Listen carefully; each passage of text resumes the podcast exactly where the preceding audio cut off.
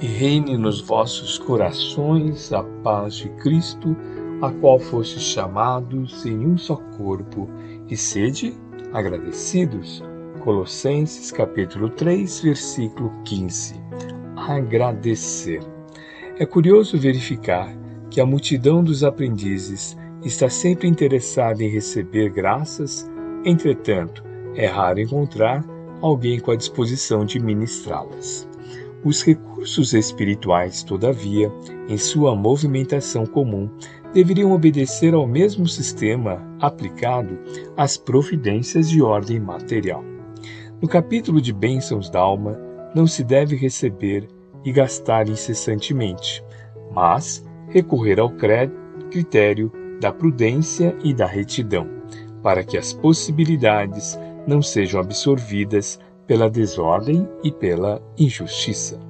É por isso que, em suas instruções aos cristãos de Colossos, recomenda o apóstolo que sejamos agradecidos. Entre os discípulos sinceros, não se justifica o velho hábito de manifestar reconhecimento em frases bombásticas e laudatórias. Na comunidade dos trabalhadores fiéis a Jesus, agradecer significa aplicar proveitosamente as dádivas recebidas tanto do próximo quanto a si mesmo. Para os pais amorosos, o melhor agradecimento dos filhos consiste na elevada compreensão do trabalho e da vida de que oferecem testemunho. Manifestando gratidão ao Cristo, os apóstolos lhe foram leais até ao último sacrifício. Paulo de Tarso recebe o apelo do Mestre e, em sinal de alegria e de amor, serve a causa divina por meio de sofrimentos inomináveis por mais de 30 anos sucessivos.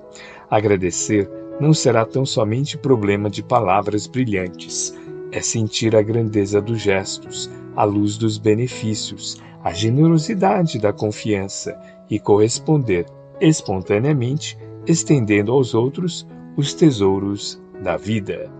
Emmanuel, psicografia de Francisco Cândido Xavier, obra Pão Nosso, capítulo 163.